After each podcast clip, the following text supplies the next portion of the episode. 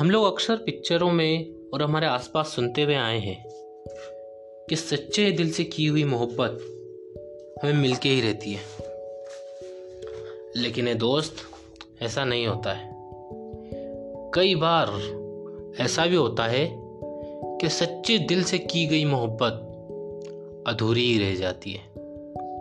ऐसी ही एक कहानी लेकर मैं आपके सामने लेके आया हूँ जयंत सिंह। तो शुरू करता हूँ मैं अपनी ही आवाज़ में, अपनी ही कहानी। कहानी है जनवरी 2016 की।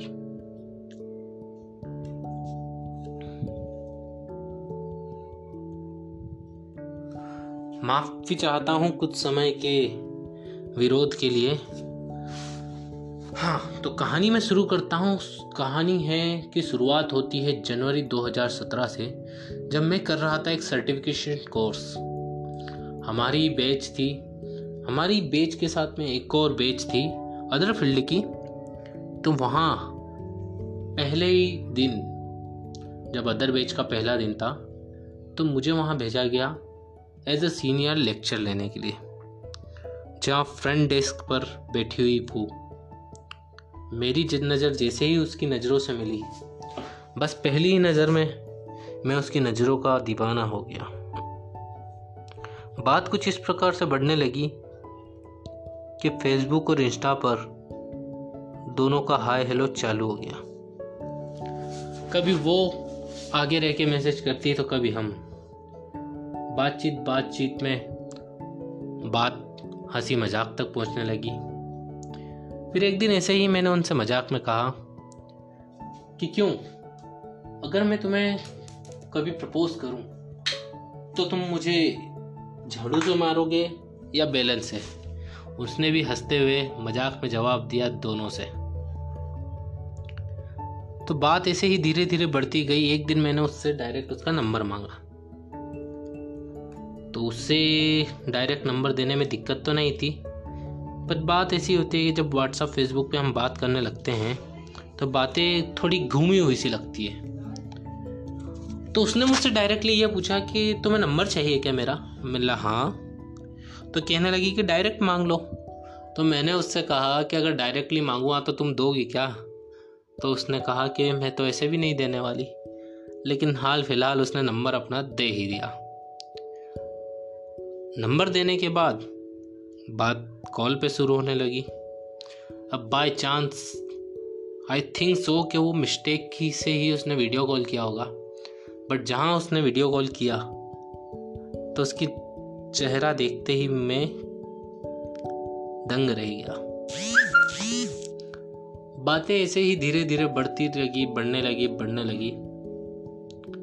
फिर अचानक एक दिन उसका मैसेज आया कि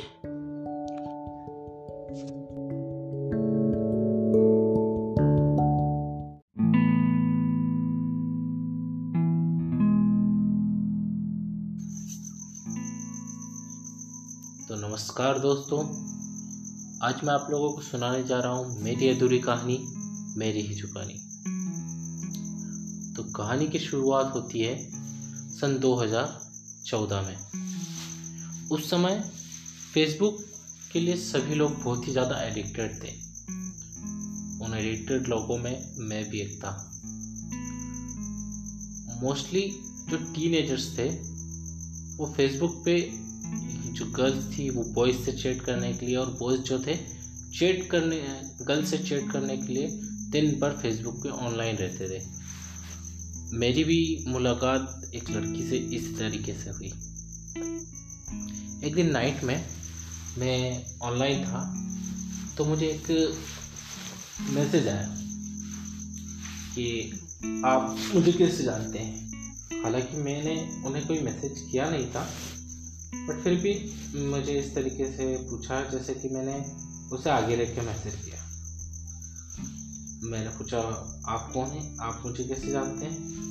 तो बोले सॉरी मिस्टेकली आपको। मेरी तौर से मैसेज आ गया. ऐसे करते करते एक दूसरे से इंट्रोडक्शन होने लगा। इंट्रोडक्शन होने के बाद पता चला कि वो मेरे ही शहर से थी।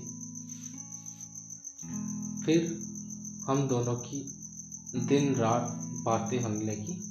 बट टाइमिंग फिक्स था कि मॉर्निंग में सुबह नौ से दस के बीच में ऑनलाइन आएँगे और शाम को सात से दस के बीच में। तो ये जो चार घंटे थे, एक घंटा मॉर्निंग में और तीन घंटे शाम के, इन चार घंटों के बीच में मैं अपना सारा काम बंद करके उससे चैटिंग करने के लिए, उसका वेट करने लगता। यूँ ही चलते रहे दो हफ़्ते बीत गए। दो हफ़्ते के बाद मैंने उससे मिलने के लिए पूछा। मैंने कहा कि आप यदि फ्री हो कल तो हम मिलते हैं। तो उसने डायरेक्टली मुझसे यही कहा कि मिल के क्या करेंगे हम? मैंने वही कहा कि जब बातचीत बड़ी है तो उससे मिलना भी ज़रूरी है। तो बोले, क्यों? मतलब आपको जानना है ज़्यादा से ज़्यादा। ठीक है, वो भी थोड़े सा इंटरेस्ट लेने लगी और मिलने के लिए काफ़ी मिन्नतों के बाद राज़ी हो गई। फिर अगले दिन हमें आइसक्रीम शॉप में मिलने के लिए गए। वो हमारी फ़र्स्ट मीटिंग थी। मैं काफ़ी ज़्यादा नर्वस था बट वो बिल्कुल फ्रेंकली थी। Just because of age difference वो मुझसे तीन साल बड़ी थी। फिर फ़र्स्ट मीटिंग पे जब हम गए तो मैंने उनसे पूछा कि, तुम मुझे कैसे जानते हो? तो उसने काफ़ी बताया नहीं। बट हाँ धीरे से बात करते करते पता चला कि जो मेरी एक्स गर्लफ्रेंड थी, ये उसी की बेस्ट फ्रेंड थी।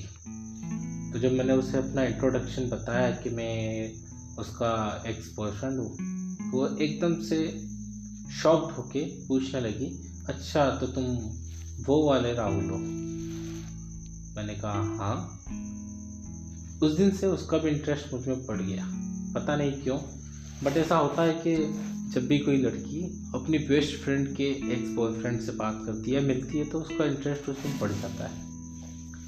फिर हम डेली मिलने लगे। पहले एक हफ़्ते में एक बार फिर दो दिन में एक बार फिर ऐसे डेली मिलने लगे। लगभग दो महीने के बाद मैंने उसे प्रपोज कर दिया। पहले तो हालाँकि उसने डायरेक्टली मना कर दिया बट उसने डायरेक्टली मना भी नहीं किया। उसने कहा, मैं सोच के बताऊँगी। मैंने कहा, ठीक है। बट हमारी बातचीत वैसी की वैसी ही चलती रही। अब आप लोग सोच रहे होंगे कि इतनी अच्छी लव स्टोरी चल रही है, फिर कहानी अधूरी क्यों रह गई? तो कहानी जो अधूरी रही, वो यहीं से शुरुआत होती है उसकी।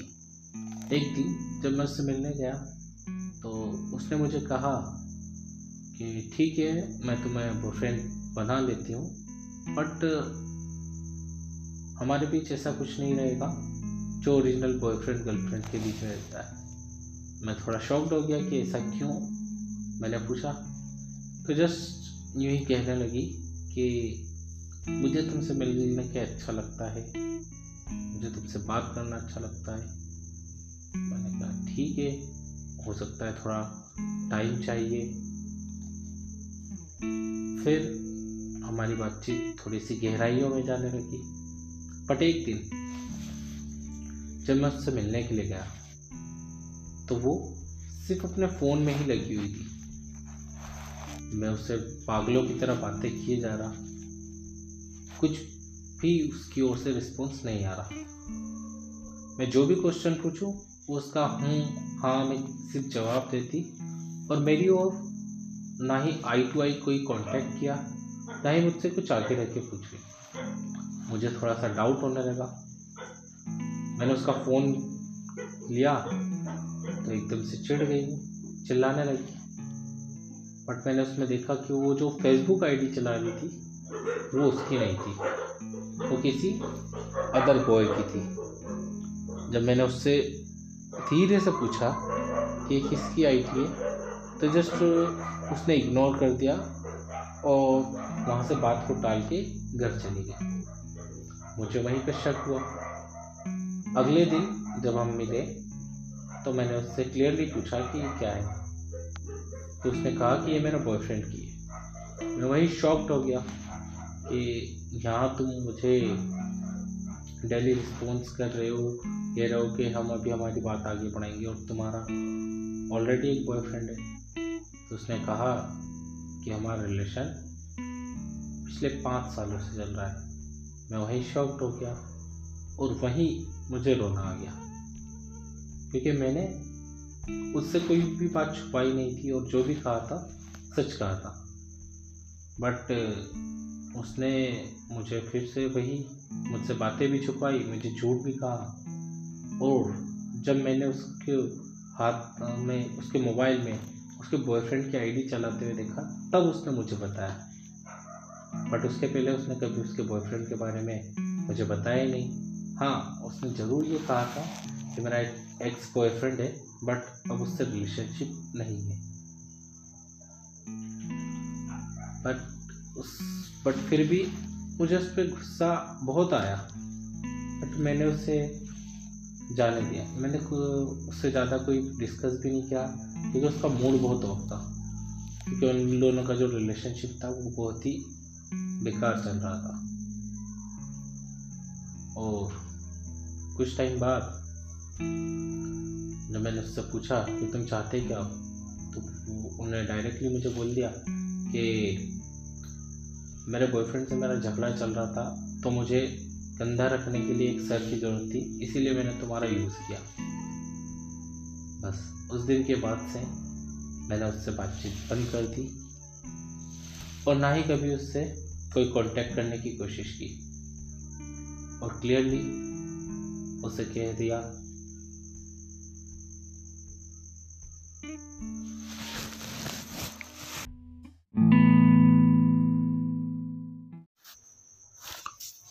कुछ दिन पहले मैंने वेदिका को अपने दिल की सारी बातें मैसेज करके व्हाट्सएप पे भेज दी थी।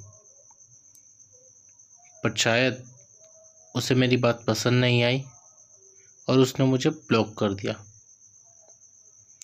मैं हर रोज़ यही सोचता हूँ कि उसे मैसेज करूँ या उसे कॉल लगाऊँ और उससे अपनी हर बात को डिटेल में समझाऊँ। बट फिर मन में यही आता है कि इससे वो मुझे और भी ज़्यादा गलत समझेगी और उसके मन में मेरे लिए और भी ज़्यादा गुस्सा बढ़ता जाएगा।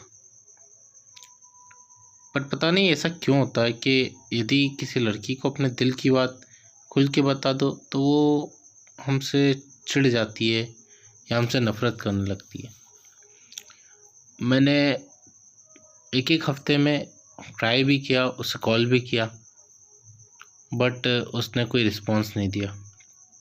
और इवन आज भी मैंने उसे कॉल किया। बट कॉल क्यों किया? उसका रीज़न ये था कि आज रात को जो मुझे सपना आया था, वो उस दिन के बाद के ही स्टोरी के अकॉर्डिंग आया था कि उसने मुझे ब्लॉक कर दिया, फिर मैं उससे मिलने गया और मिलने गया तो उसने मुझे क्लियरली कहा कि तुमने जो मैसेज किया वो गलत था। और हालाँकि मैंने मैसेज में सिर्फ़ इतना लिखा था कि वेदिका, मैं तुमसे बहुत ज़्यादा चाहने लगा हूँ और मैं तुमसे शादी करना चाहता हूँ। और इसके अलावा और भी कुछ नहीं था बट फिर भी उसने मुझे गलत समझा और मुझे ब्लॉक कर दिया था। तो सपने में क्या हुआ कि वो मुझे कह रही है कि मैंने इसीलिए तुमको ब्लॉक किया। मैंने उससे माफ़ी मांगी बट सपने, वो तो एक सपना था और सपने में वो मान गई। और धीरे धीरे हम लोगों की बातचीत बढ़ने लगी। और उनने मुझे एक्सप्लेन किया कि वो मुझे क्यों नहीं एक्सेप्ट कर सकती या क्यों मुझे रिलेशनशिप में मेरे साथ नहीं आ सकती। जस्ट फॉर इसलिए कि मेरे लुक्स अच्छे नहीं है और मेरा रहने का तरीका उसको अच्छा नहीं लगा, शायद इसीलिए। ऐसा उसने मुझे कहा बट जैसा कि मैंने आपको कहा कि वो एक सपना था। और जब सुबह मैंने अपनी आँखें खोली और मुझे ये रियलाइज़ हुआ कि वो सिर्फ़ एक सपना था तो मुझे बहुत ही ज़्यादा दुख हुआ। खैर, जो फीलिंग्स होती है उन्हें मैं शब्दों में तो नहीं आप लोगों को समझा सकता, बट हाँ यदि आप लोगों ने किसी से प्यार किया है तो आप शायद मेरी फीलिंग्स को समझ सकें। और आज भी मैं उसका मैसेज का वेट कर रहा हूँ, बट उसकी ओर से कोई रिस्पॉन्स नहीं आया।